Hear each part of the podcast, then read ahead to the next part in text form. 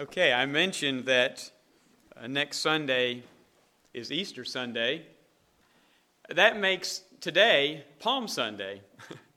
I, I don't know if that was mentioned here this morning or not, but, but today is Palm Sunday, what we refer to as Palm Sunday. It's one of the few events in the life of Christ that is recorded in all four Gospels. Now, there's not many of those events that are recorded in all four Gospels.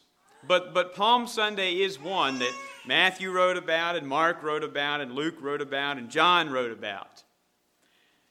And it's, it's that triumphal entry into Jerusalem. And the fact that, it's, that it is recorded in all four Gospels, I believe, is significant. It's as if each writer felt that their story would not be complete without that a part of it. They just they had to write that. They had to they had to include that. They felt like that was so important to the whole story of Jesus that that that had to be. You know, I don't know how they went about writing their gospels. You know, maybe they first maybe they first did a little uh, you know a, a little rough draft or something, and these are points we want to do, and, and so on and so forth. But, but in, in, in all those drafts, the triumphal entry was a point that they wanted to talk about, they wanted to write about. We could say that the triumphal entry into Jerusalem was somewhat of, of the beginning of the end of Jesus' ministry. And, and what a week it was. I mean, just in, in five short days, Jesus went to, to being hailed as a hero to being crucified as a criminal on a cross just, just in a few short days.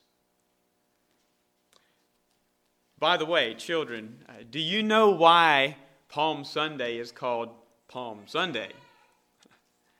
Why do we refer to the Sunday before Easter, one week before Easter, why do we refer to it as Palm Sunday? I mean, did it happen in, in Palm Beach, Florida or something? Or what? Do, do you know, children? Any, anyone, any, any, of the, any of the children have any ideas? Okay, well, we we are going to note that here. But see, there was many people that had come into Jerusalem to observe the feast of the Passover, and so there was a lot of extra people there. And when the people heard that Jesus was coming into town, John writes that they took branches of palm trees and they went forth to meet him and they cried, Hosanna! Blessed is the King of Israel that cometh in the name of the Lord. Now, okay, so they had palm branches, but, but do you know what they did with those palm branches? John doesn't say here, it just says they took palm branches. What did they do with the palm branches? Maybe you know what they did with them.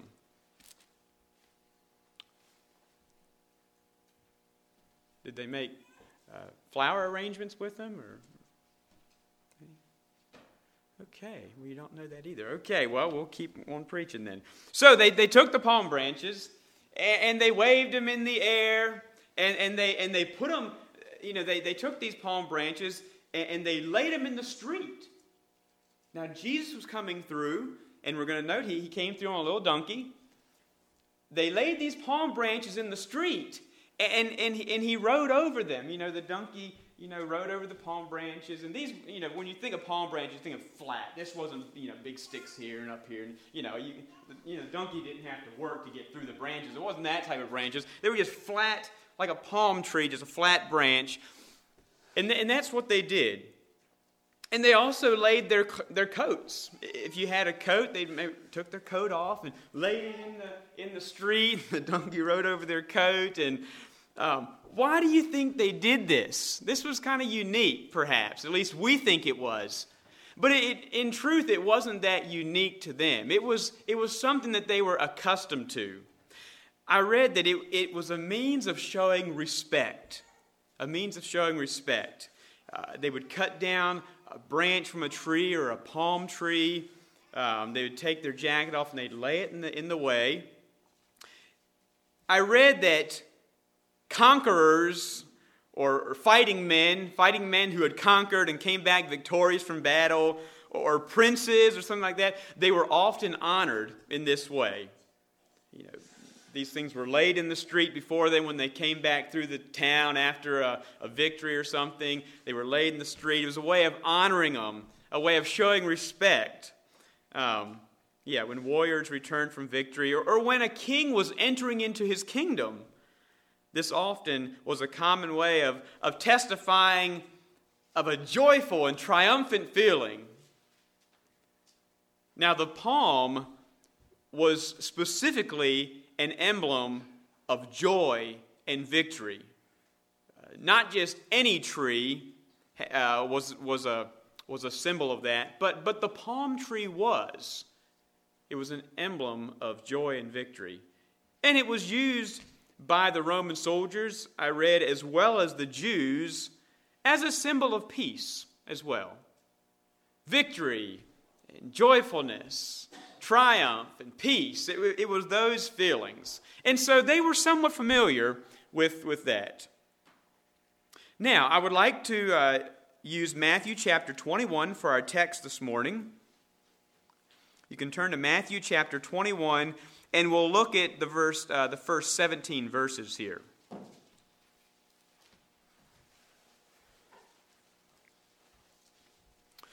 Verse 1 of Matthew 21.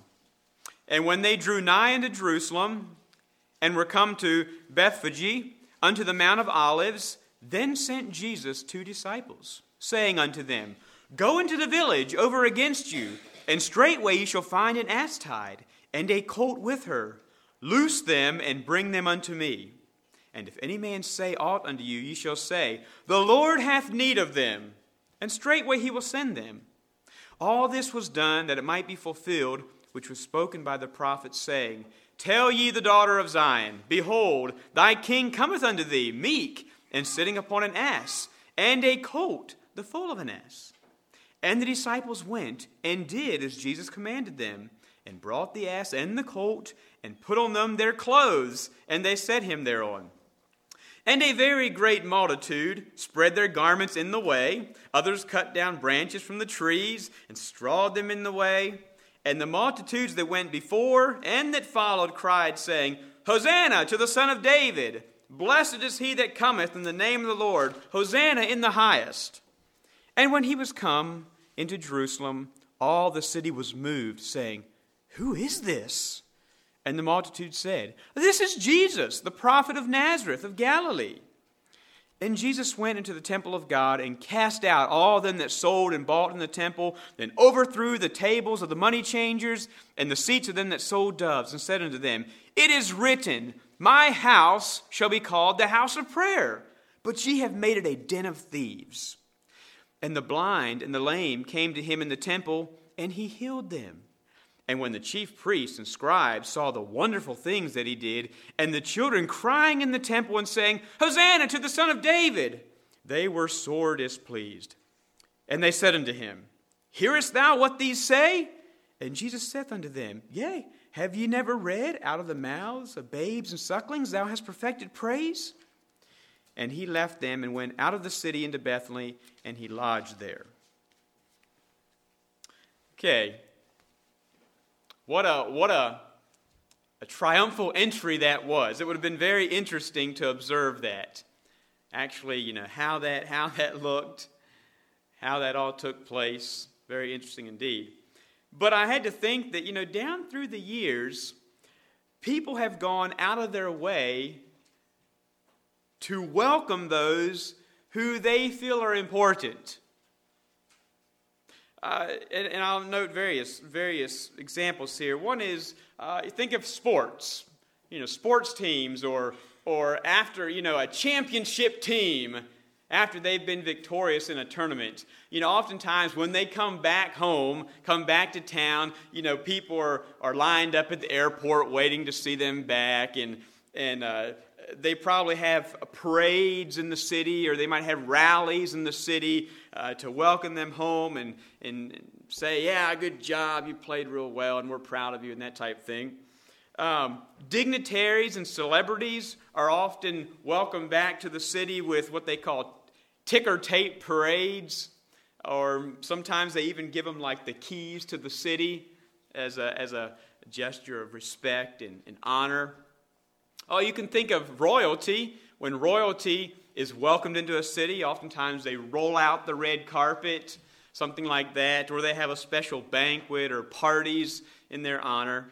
And even in our homes, when we're expecting someone special, we go out of our way uh, to, to kind of tidy up, to make things look extra nice. And, and things are extra clean, you know, because something special is happening. There's a special guest that's coming. And, and so we do what we can to welcome them. Well, you know, about 2,000 years ago, uh, Jerusalem also had a special visitor, very special visitor, and that was Jesus. Now, Jesus had been into the, the city of Jerusalem many a time. This was not by any means the first time he came through, but he came this way. This time, he came in a very unique way. This was a, a different way that he had ever come before. In fact, on this day, he presented himself in fulfillment of Scripture. And it was a Scripture that no doubt many of the people were, were familiar with. At least if they read the scripture, if they were people who were into the scripture, no doubt they had heard this scripture before. But on this day, Jesus rode into the city of Jerusalem in a way that it openly revealed who he was. It told him, it told them something very important about who he was. Now, you realize that up to this point in Jesus' ministry, uh, he, he tried to keep quiet to a certain extent um, who he really was. He would often tell people that don't, don't say much, don't spread this all around. Keep my identity secure, that, that kind of, of feeling. You know, often when he healed people, he would tell them just go their way, keep this to yourself, don't make a big stir about this. I noticed in the Gospel of Mark, just in three chapters right in a row, it was either in healing people or in other situations that he said this same thing. It says, He charged them that they should tell no man. He charged them that he should tell no man. And so this was, up, to this point in Jesus' ministry, this was, this was the attitude of kind of keeping undercover. See, his time had not yet come. And that's another thing we read in Scripture that, you know, don't tell, don't spread this because my time has not yet come. Well, today there's a change, though. In the story today, there's a change in Jesus' ministry. And he realizes that, yes, his time, in fact, is now coming. And so on this day, Jesus begins, in a sense, to, to draw attention to himself why is this? Well, I believe that certainly Jesus knew all things. Jesus knew that, that he was on a mission. Jesus knew that the Father's will for him, well, he knew he was here to do the Father's will. And a part of that will, a great part of that will, was, was giving his life for the people, was sacrificing himself for us for all mankind. And so, as we read here in, the, in, in Matthew 21, we can understand that he knew that this time was just around the corner, that this, this time, the end of his ministry on earth, was, was beginning to end. Uh, he knew that time was quickly coming when he must finish that work by dying on the cross. You know, in the past, he had kept some of these things secret, uh, but not anymore. It was no longer necessary to do that, you could say. And so Jesus is now headed to Jerusalem with, with much purpose uh, because he is about to fulfill an age old prophecy. He is about to present himself as the King of Israel, as the deliverer, the one who, who has been prophesied about as the Messiah. Now, hundreds of years earlier, uh, the prophet Zechariah wrote these words, and we read them in Zechariah 9, verse 9 Rejoice greatly, O daughter of Zion. Shout, O daughter of Jerusalem. Behold, thy king cometh unto thee. He is just and having salvation, lowly and riding upon an ass and upon a colt, the foal of an ass. And so now Jesus is about uh, to fulfill that in much detail. it's interesting to me, uh, you know, and this is just a little side note here, how, how, how Scripture is fulfilled in such detail. And we see that in various examples. Uh, and this is just one of them. But hundreds of years ago, it had been told what was going to happen. Various details. And now, in the story today, yes, it's just like it's just like it was said. It speaks of the faithfulness of God. And we can trust in him. We can trust in him. He keeps his word. I can imagine, with that said, that when the crowds heard that this Jesus was coming into town and that he was going to be, or that, that he was riding on a donkey, you know, they didn't have, they couldn't text or they didn't have Facebook or they didn't have Instagram or all those things. They, they couldn't get the word out that fast, but word of mouth was pretty fast too. Uh, back in those days as is today. And, and perhaps I can imagine when they heard that Jesus is coming into town. Guess what? He's riding on a little donkey. When that word started going out, perhaps it clicked in people's minds, at least those who, who were familiar with Scripture. Perhaps it clicked in their mind that, hey, I've read a scripture that, talks about this. Per, perhaps this is the time. This is our king, the one that we've read about. He's coming just like the prophet said. You know, finally a king that will deliver us from the rule of the Romans. And you can imagine that thought and that idea uh, would have created quite a stir. Quite a stir. There was a, a celebration for the Jews. This is the time that we've been waiting for.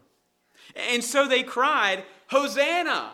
which is the Hebrew express, expression of the, of, of the word save. Save us! Save us!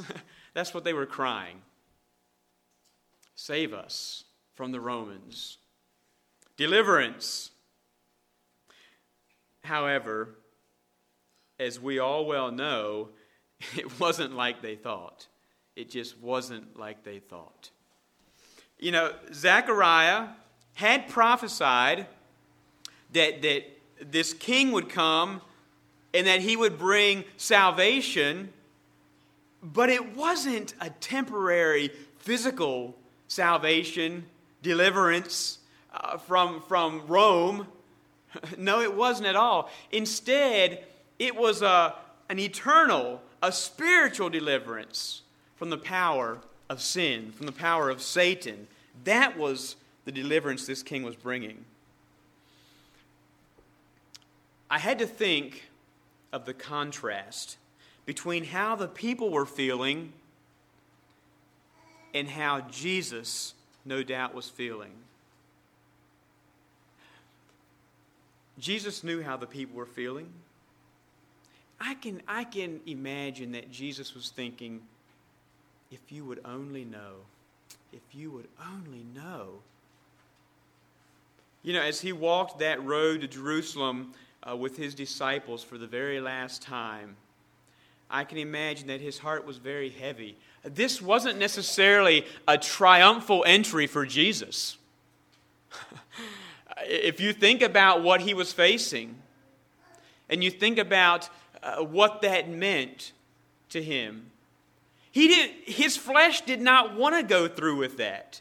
This was not a feeling of triumph for the flesh at that point. Yet the people we're looking at it that way. I'm sure his heart was very heavy as he knew full well what this week would bring. He knew full well the terrible suffering that he would have to endure just in a few short days. Uh, he had to finish the work that his father sent him to do. And so I believe that in the flesh, uh, he was very faint hearted. Yet in the spirit, we know that he was resigned to do the Father's will. He was committed to going all the way. Because just, just in several days, we read that he was there in the garden saying, Oh, Father, if it be possible, let this cup pass from me. And nevertheless, Not as I will, but as thou wilt. And so he was committed to going through with it. Well, I'd like to title this message, Thy King Cometh, and that's taken uh, from, from Zechariah 9, verse 9. Thy King cometh. And as we look at Matthew's account here of the triumphal entry, I would like to just focus mainly on, on the way that he came. The one way that he came into Jerusalem. And at the very end of the message, we'll note just briefly another way. But for the most part, Jesus came as a humble king. Jesus came as a humble king. As I thought about this, uh, the words of a song popped in my mind. It was a song that, that I sang with, with my school class years ago as a little boy uh, back at Barnwell, South Carolina. It must have been a spring program or an Easter program, something like that. And, and the song was, How Should a King Come? And, and the first verse says like this Even a child knows the answer, of course. In a coach of gold with a pure white horse, in the beautiful city in the prime of the day, and the trumpet should cry, and the crowds make way, and the flags fly high in the morning sun, and the people all cheer for the sovereign one. And everyone knows that's the way it is done. That's the way a king should come. And we say, well, yeah, that, that would be the fitting way for a king to come. After all, that's, that's what the people were prepping for when they, when they threw the palm branches on the, on the way there, took off their coats and laid them on the ground. They were prepping for, for the way a king should come. And so we could agree that yes, Jesus could have come into Jerusalem that way. He could have rode into the city with a lot of pomp and circumstance. He could have put on a tremendous display of glory if he would have so desired, because after all, uh, he is the King of kings and Lord of lords. He's worthy of that kind of glory, no doubt. But he didn't choose to do that way. He didn't choose to come to Bethlehem 33 years earlier that way either. He, he came into this world in a cattle stall, in a very lowly way. And yes, there was some fanfare. Uh, the heavens made his presence known, the angels told the story, and then the shepherds took that story. But Jesus came in perhaps the lowliest way. And here, on this day, Jesus also came into Jerusalem as a humble king, perhaps the lowliest kind of way. Behold, thy king cometh unto thee meek or lowly, sitting upon an ass and a colt, the foal of an ass. Or, in other words, what he's saying, not only was he sitting on a donkey, but he was sitting on, on the colt he wasn't just, he was sitting on a yearling. This wasn't just a, a big full grown donkey. This was the little one. This was the little one. And so, no, Jesus didn't come riding into Jerusalem like, like the rulers of the day did on a horse, which was a, a symbol of military and power and, and, and is a warlike symbol. Instead, Jesus, who is the Prince of Peace, rode into Jerusalem that day on a little donkey, which, by the way, a donkey was it was the symbol of peace. I'm told, or I read, I should say, that back in that day, when a ruler rode into a city and, and he wanted to he wanted to speak peace, this was on peaceful terms you know, I'm, I'm not out to get you. I'm not, I don't have a sword, you know, tucked away, ready to. This is a peaceful thing. He would ride in on a donkey. Now, if it was, if it was a military presence and, and they were out to, for action and, and ready to go, they rode on the horse. But if this was a peaceful gesture, they rode in on a donkey. I don't know if that always happened, but, but that, was, that was known to be somewhat of a symbol of peace. Well, here we have Jesus, the Prince of Peace, riding on a donkey, the symbol of peace. And what a sight that, that must have been, if you think about it. You know, so, so uh, says that, that this wasn't uh, just, it wasn't just uh, the, the mama, well, no, not Zechariah. We read that here. Um, let's see where it is in Matthew 21. No, it, it is. It is in. It is in Zechariah nine, uh, verse nine. But of course, that is uh, that is prophesied and spoken of right here in 21 is Matthew 21 as well. But it wasn't just the donkey; it was the colt. It was the yearling. And so Jesus is riding into Jerusalem that day on this little donkey. Uh, he's a full-grown man, and, and more, more than likely, his feet are, are kind of, you know, bouncing off the ground on either side. It, it, it, looks like a joke almost, perhaps, to some people. You know, perhaps some people were laughing, I don't know. And nonetheless, it was a very humble scene, a very humble scene. And, and I don't know, but in Matthew 21 here, we read that the, the donkey and the little colt were together. Jesus said, Bring them both. Bring them both together. And so you could picture in your mind the mama donkey, you know, trailing behind, kind of eagerly behind Jesus and the little colt. Uh, we're making, we're, we're drawing a picture in our mind, I realize. This isn't all listed here in Scripture, but we're putting a picture together of perhaps how this humble scene looked. A picture of humility.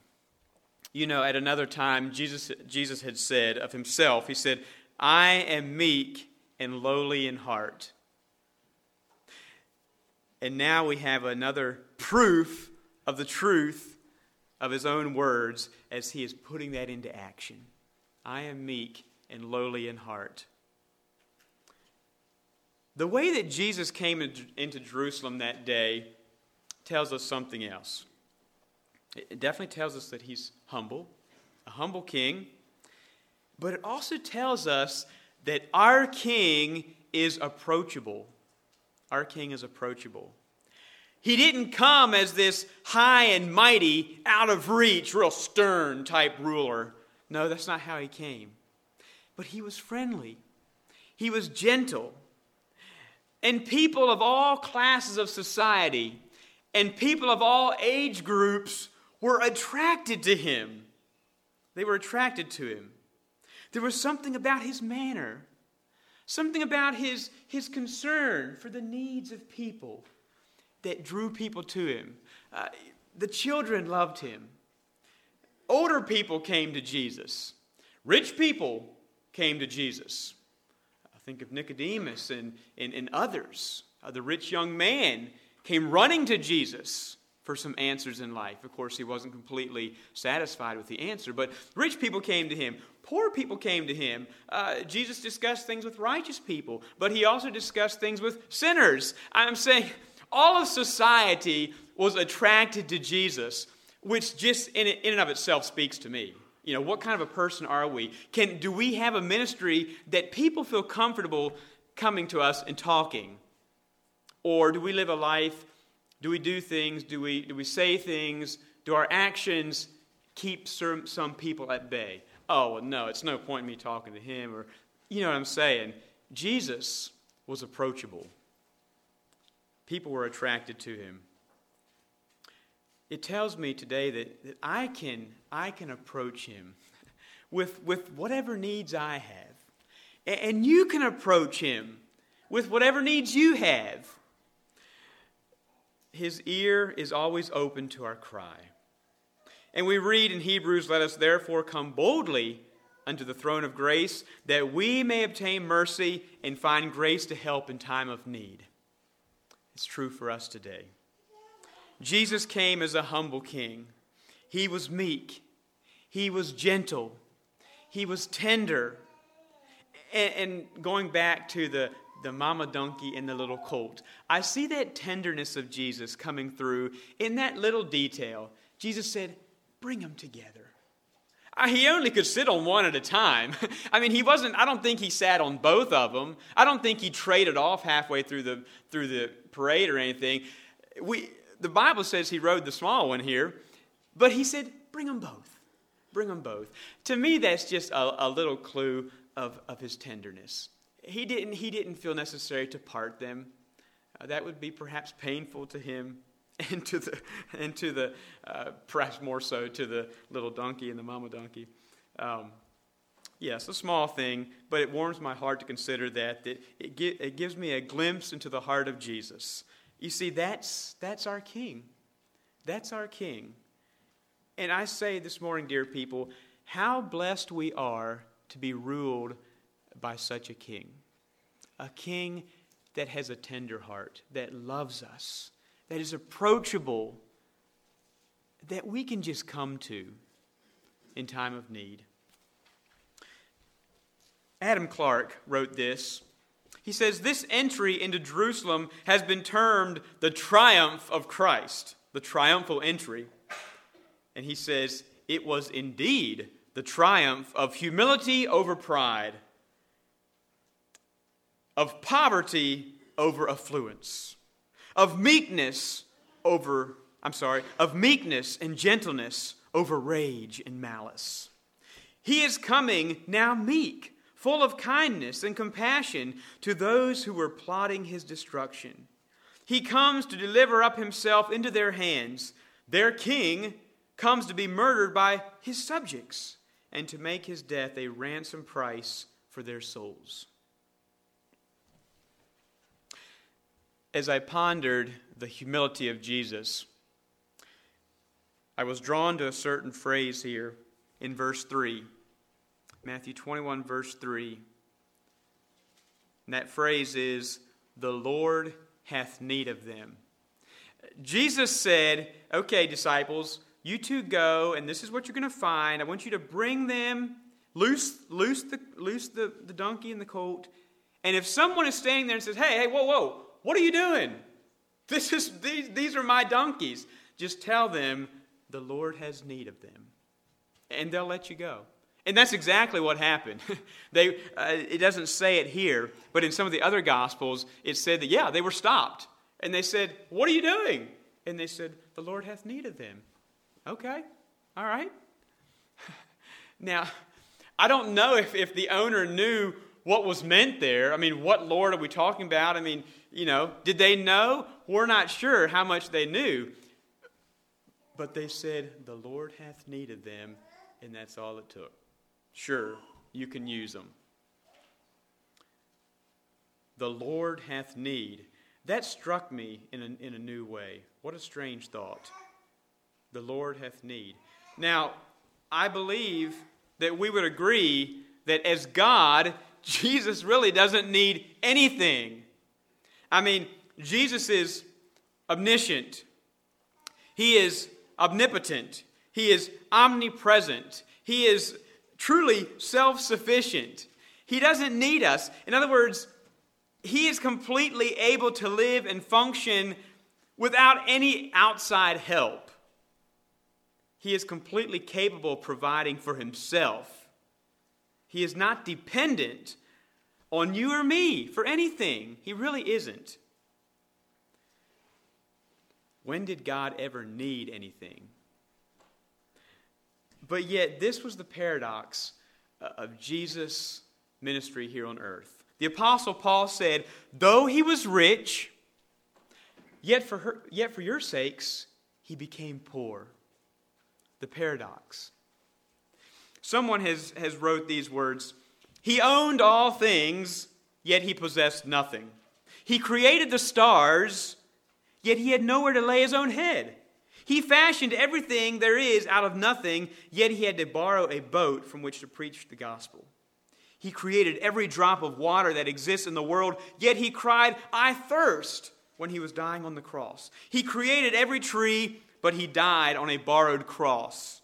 He created every rock, but he had to borrow a tomb in which to be buried. Yes, this is the paradox of his life. 2 Corinthians 8 9. For ye know the grace of our Lord Jesus Christ, that though he was rich, yet for your sakes he became poor. And we could ask the question, why? Why did he do this? And the Apostle Paul writes, that ye, through his poverty, might be rich. Wow. It was for our benefit that we could experience the riches of heaven, that we could experience the riches of eternal life. He made himself poor so that we could be rich for our benefit, for our eternal good. And so, yes, though he is God and truly doesn't, he doesn't need anything, yet the Lord has chosen to need things. And in this account, I know three things that he needed. First of all, he needed disciples. He needed those two disciples to go fetch the donkeys. Uh, he needed a donkey. he also needed devotion. Disciples, donkey, and devotion. Now, he needed those disciples uh, to assist him in his work. He asked them, Go fetch a donkey for me. And I'm challenged by their response here in verse 6, where it says, The disciples went and they did as Jesus commanded. Yeah, this might have sounded funny. I don't understand this. What? Just go get it.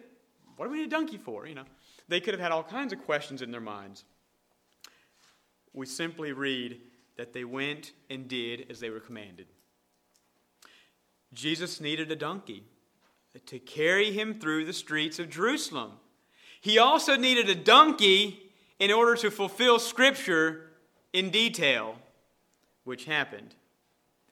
And Jesus needed devotion, and he got plenty of devotion that day. And we read that throughout the Gospels. In each of these accounts, they all, they all clearly say that Jesus was praised. He got glory. He got devotion that day. Let's just read Luke's account briefly, just several verses. Turn to Luke chapter uh, 19 and note the devotion uh, that we have here. Luke 19, starting at verse 37. This is what we read.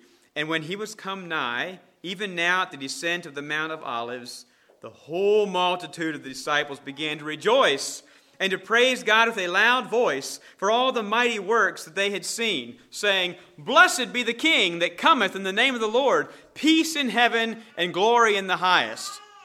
And some of the Pharisees from among the multitudes said unto him, Master, rebuke thy disciples. And he answered and said unto them, I tell you that if these should hold their peace, the stones would immediately cry out.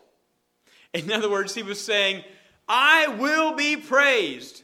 I will be honored. If people don't do it, other things will. All nature will honor me, will glorify me. Jesus needed devotion that day, and he got plenty of it. You know, certainly he was, and he still is today, the worthy king, the worthy king. The Lord hath need. The Lord hath need. He had need that day. And the truth is, the Lord still has need today in some similar ways. The Lord has chosen to need us to help build the kingdom of God, to assist Him in His work we are to be his hands. We are to be his feet. We are to be his mouth in speaking the truth of God's word. We are to be always abounding in the work of the Lord. I wonder this morning how our response compares to the two disciples there in verse 6, where they went and they did as Jesus commanded. The Lord needs you. The Lord needs me. He needs us all to be active in the work of the kingdom.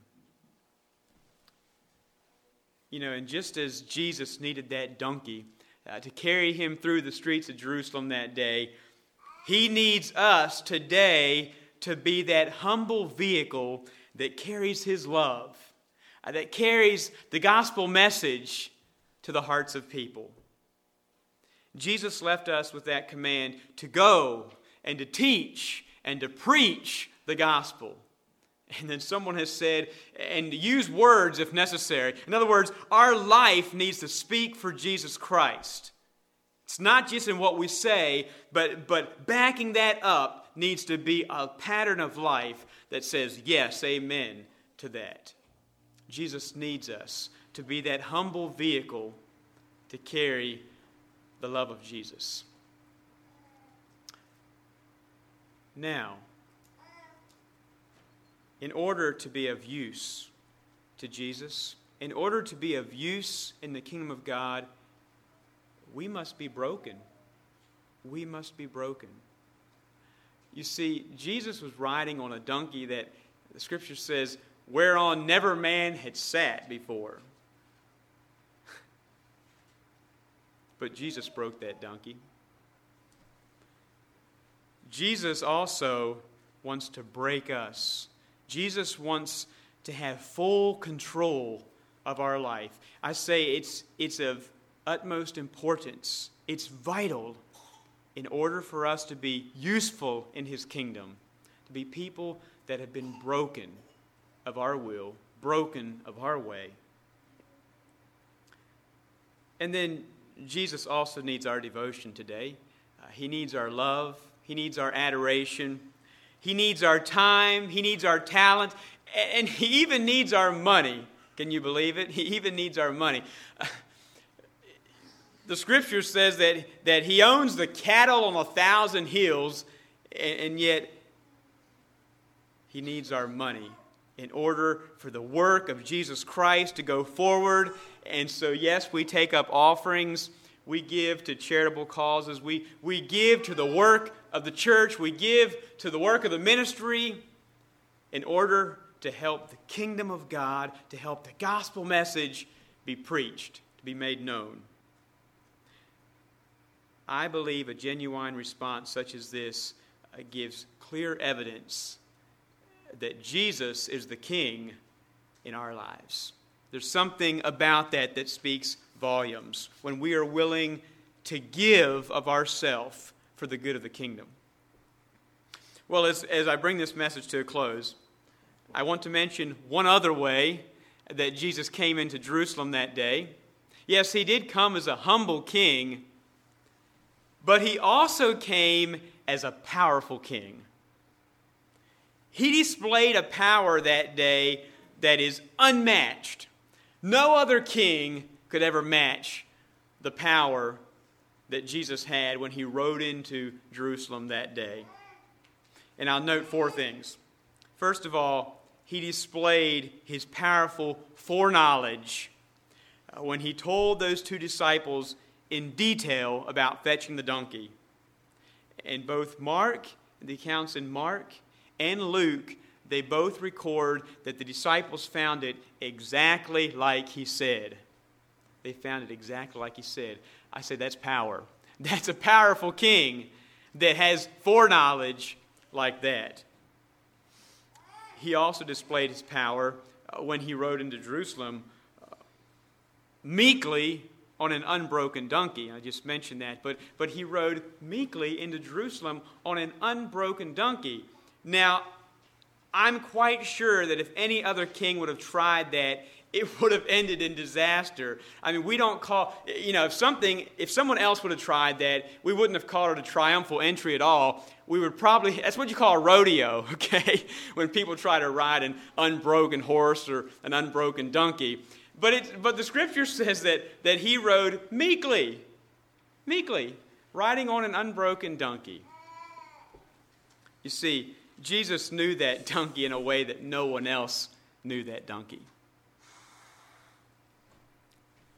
Jesus also displayed his power a little bit later in our, in our verses here when, in his righteous anger, he, he cleaned house. He went into the temple and he set things in order. Jesus also displayed his power in a way that no other king could when the blind and lame came to him and he just so lovingly and completely he healed them. He healed them. I say that's a powerful king. That is a powerful king. A power that is unmatched. Well that's the king that we serve today. Praise God. That's not just a story from the gospel, you know, of Matthew that happened some years ago and oh that's that's nice. Boy, that's that's nice. No, it's more than that. Yes, it is a story, but it doesn't stop there. That is the king that we serve today. That humble king, but yet that powerful king. How should a king come? Well, many years ago, Jesus rode into Jerusalem uh, in a lowly way on the back of a little donkey. But I just want to note here in closing that one day Jesus will ride on a white horse with authority and much power.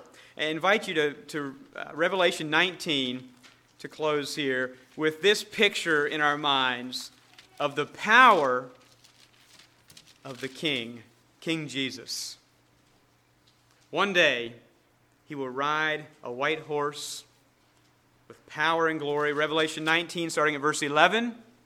This is uh, John the Revelator writing here I saw heaven opened, and behold, a white horse, and he that sat upon him was called faithful and true. And in righteousness he doth judge and make war. His eyes were as a flame of fire, and on his head were many crowns. And he had a name written that no man knew but he himself. And he was clothed with a vesture dipped in blood, and his name is called the Word of God. These are beautiful verses here. And the armies which were in heaven followed him upon white horses, clothed in fine linen, white and clean. And out of his mouth goeth a sharp sword, that with it he should smite the nations, and he shall rule them with a rod of iron, and he treadeth the winepress of the fierceness and wrath of Almighty God. And he hath on his vesture and on his thigh a name written King of Kings and Lord of Lords.